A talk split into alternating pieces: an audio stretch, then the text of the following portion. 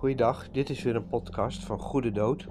Want een goede dood komt voort uit een goed leven.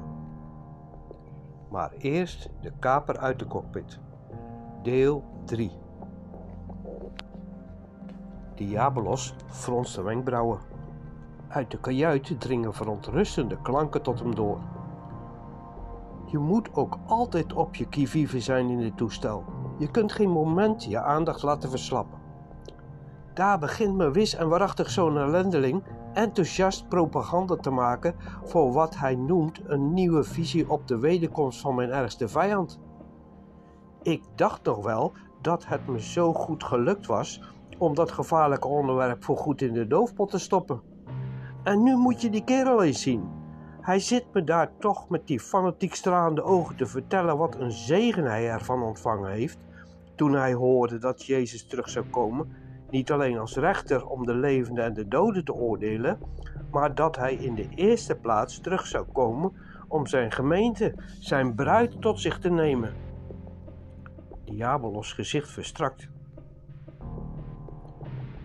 Weet je, vertelt de man, vroeger verlangde ik er helemaal niet naar dat Jezus terug zou komen. Integendeel, eerlijk gezegd, was, er, was ik er doodsbenauwd voor. Maar ik had dan ook nooit anders gehoord dan dat hij als rechter zou komen. Daar kwam bij dat ik in het boek van Openbaring gelezen had van die ontzettende dingen die er in die tijd gaan gebeuren, van die vreselijke rampen en oorlogen. Ik zal jullie er eens even iets van voorlezen, dan begrijp je wat ik bedoel. Diabolos had moeite om niet te gillen. Dan gaat me dat stuk mispak zo rempelig ook nog voorlezen uit het ellendige boek. Ik vind het al erg genoeg als ze met elkaar over die dingen beginnen te zemelen. Maar als ze uit dat verwenste boek beginnen te lezen, krijg ik het gevoel alsof er een zwaard door me heen gaat. Ik zal jullie voorlezen uit Openbaringen 6. Daar staat dit. En daar geschiedde een grote aardbeving, en de zon werd zwart als een haren zak, en de maan werd helemaal als bloed en de sterren des hemels vielen op de aarde. En de hemel week terug als een boekrol, die werd opgerold. En alle berg en eiland werd van zijn plaats gerukt.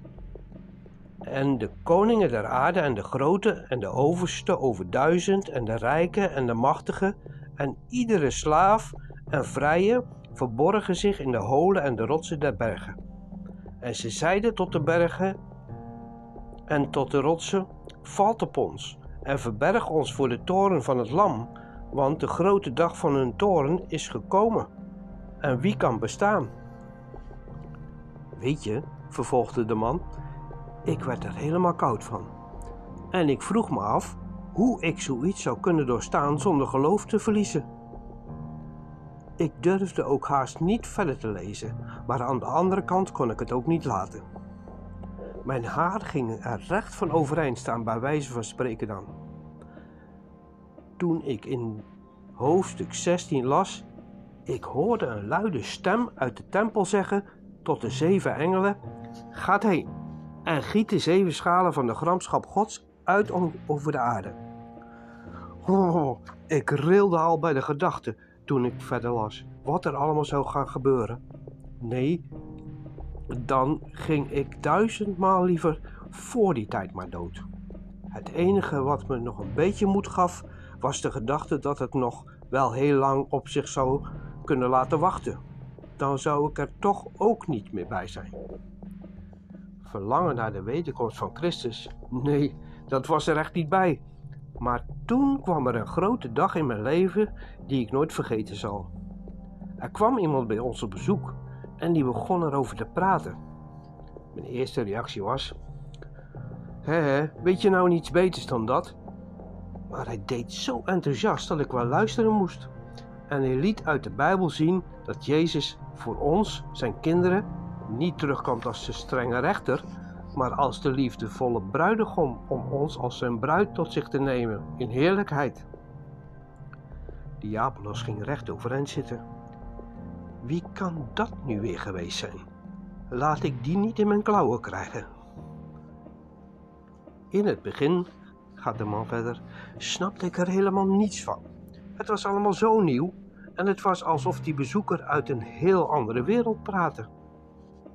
Ik wist gewoon niet waar hij het over had, maar toch begon er een verlangen in me wakker te worden. Diabolus schuift onrustig heen en weer. Daar heb je het gezanik al. Weer een die is gaan verlangen naar de komst van de aardvijand van me. Straks is het einde zoek.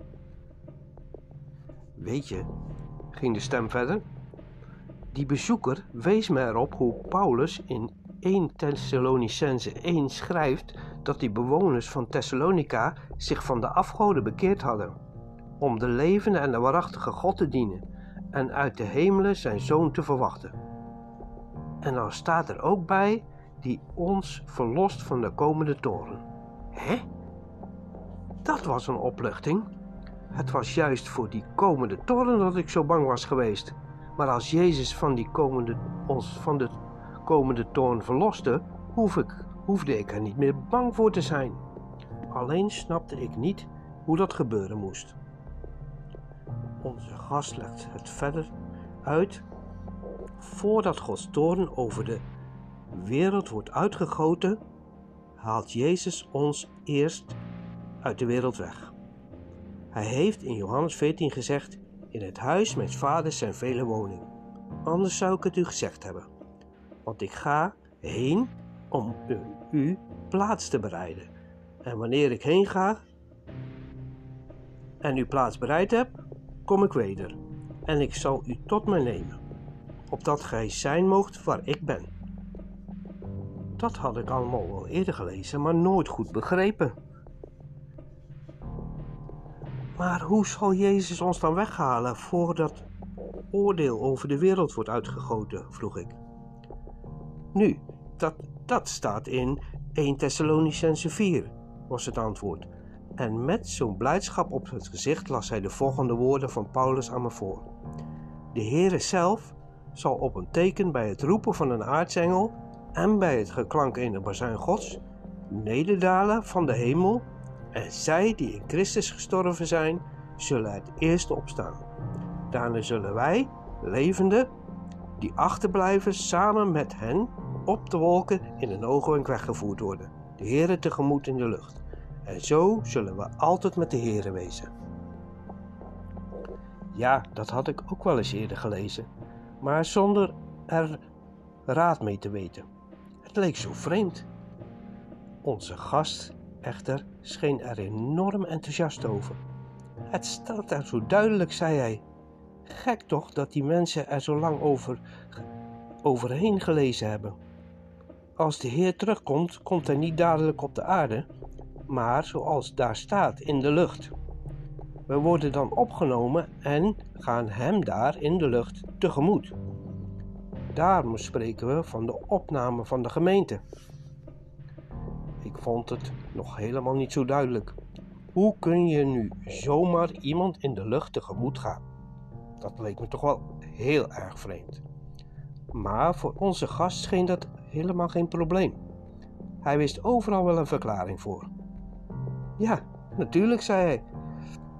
Zouden we dat niet zomaar in onze tegenwoordige toestand kunnen doen? Nee, natuurlijk niet. Maar in 1 Korinthe 15 legt Paulus uit hoe het wel kan. Onze lichamen worden veranderd. Paulus zegt het zo: Zie, ik deel u een geheimenis mede. Allen zullen wij niet ontslapen, maar allen zullen wij veranderd worden in een ondeelbaar ogenblik, bij de laatste bazuin.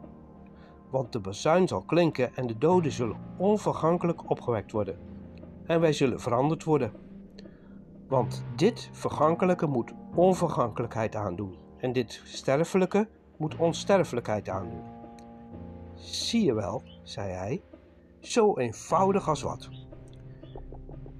Nu, ik zag het nog niet zo, maar ergens begon er toch wel iets bij me te schemeren en zijn enthousiasme sleepte me mee. Diabolos heeft moeite om de man niet toe te brullen zijn mond te houden en niet langer zulke nonsens uit te kramen maar hij zou zichzelf er alleen maar mee verraden. De stem uit de cabine gaat verder. Nu, ik moest het eerst allemaal eens rustig verwerken. Het was allemaal zo nieuw voor me. Ik noteerde de Bijbelteksten die onze gast voorgelezen had en toen hij weg was, ging ik alles eens voor mezelf nalezen. Ik kwam er nog niet dadelijk uit. En mijn vriend moest nog wel een keertje terugkomen eer ik alles op een rijtje had. Maar toen begon die machtige boodschap van Jezus' wederkomst voor me te dagen. Ik tuimelde van de ene verbazing in de andere. Wat u daar zegt, klinkt nu een andere stem uit de cabine, lijkt echt wel op de Bijbel gebaseerd. Maar toch snap ik iets niet. Het lijkt net alsof er twee totaal verschillende lezingen zijn over de wederkomst van Christus. De ene in Matthäus 24 en de andere in Matthäus 25. Aan de ene kant is er wat u zegt, dat Christus verschijnt in de lucht en hij zijn uitverkorenen bijeenvergadert, zoals u gelezen hebt in 1 Thessalonicense 4. Aan de andere kant lees ik in Matthäus 25 dat Jezus op aarde komt, op zijn troon zal zitten, dat de mensen voor hem vergaderd zullen worden en dat hij dan pas de schapen en de bokken scheidt. Dus dat er dan pas uitgemaakt wordt wie er naar de hemel en wie er naar de hel gaat. Ik kan deze twee dingen absoluut niet met elkaar rijmen. Ze hebben het wel eens over de twee Jezaja's, maar ik zou bijna gaan denken dat we hier met twee Matthäusen te maken hebben. Het zijn twee zo totaal verschillende lezingen dat in hoofdstuk 24 en in hoofdstuk 25. Ja, dat snap ik heel best, klinkt de eerste stem weer. Dat was nu net precies hetzelfde probleem waar ik zelf ook mee kwam te zitten toen ik rustig alles voor mezelf ging nalezen. Ik heb onze gast toen maar gauw opgebeld en gevraagd of hij zo gauw mogelijk terug wilde komen, omdat hij me helemaal van mijn stuk had gebracht en ik er totaal niet meer uitkwam. Hij stond toen al heel gauw op de stoep en we gingen er weer bij zitten, de Bijbel erbij en hij heeft me alles haven uit de doek gedaan. En wil je waar geloven? Ik kon mijn boodschap gewoon niet, mijn blijdschap gewoon niet op. Het is iets zo machtig dat we niet met angst hoeven uit te zien naar de komst van de rechter, maar dat we met verlangen mogen uitzien naar de komst van de bruidegom. Toen ben ik gaan begrijpen waarom de eerste christenen zo verlangden naar de wederkomst van de Heer. Bij mezelf kwam er ook een heel nieuwe glans over mijn leven. Mijn kijk op de Bijbel werd ook volkomen anders. En nu kan ik er gewoon mijn mond niet over houden. Ik moet het aan anderen vertellen. Waar ik maar de kans krijg. Ik zal u dat van Matthäus 24 en 25 wel even uitleggen. Mm, gromt Diabolos in zichzelf. Aan anderen vertellen waar je maar de kans krijgt. Maar ik ben er ook nog. Daar zal ik wel een stokje voor weten te steken. Ik me maar uitsloven om de komst van die aardsvijand zo saai en onaantrekkelijk mogelijk voor te stellen, opdat de mensen er zo weinig mogelijk aandacht aan zullen besteden. En zo'n geniepig wanproduct zal al mijn werk zomaar kapot maken. Dat zal hem niet glad zitten. Als de mensen zich voor deze dwaasheden gaan interesseren, dan zouden ze in de verzoeking kunnen komen die ellendige Bijbel er verder op na te snuffelen. En waar kom je dan terecht? Dat zou op een ware epidemie kunnen uitlopen. Dan is het einde helemaal zoek. Er moet iets tegen gedaan worden en gauw. Wat? Het staat er allemaal zo duidelijk in, in dat verwenste boek. Ik kan het onmogelijk tegenspreken. Diabolos staat pijnzend, staat pijnzend voor zich uit. Ik moet er iets op vinden. En ik zal er iets op vinden. Voordat ze gaan zeggen, maar eerst de kaper uit de cockpit.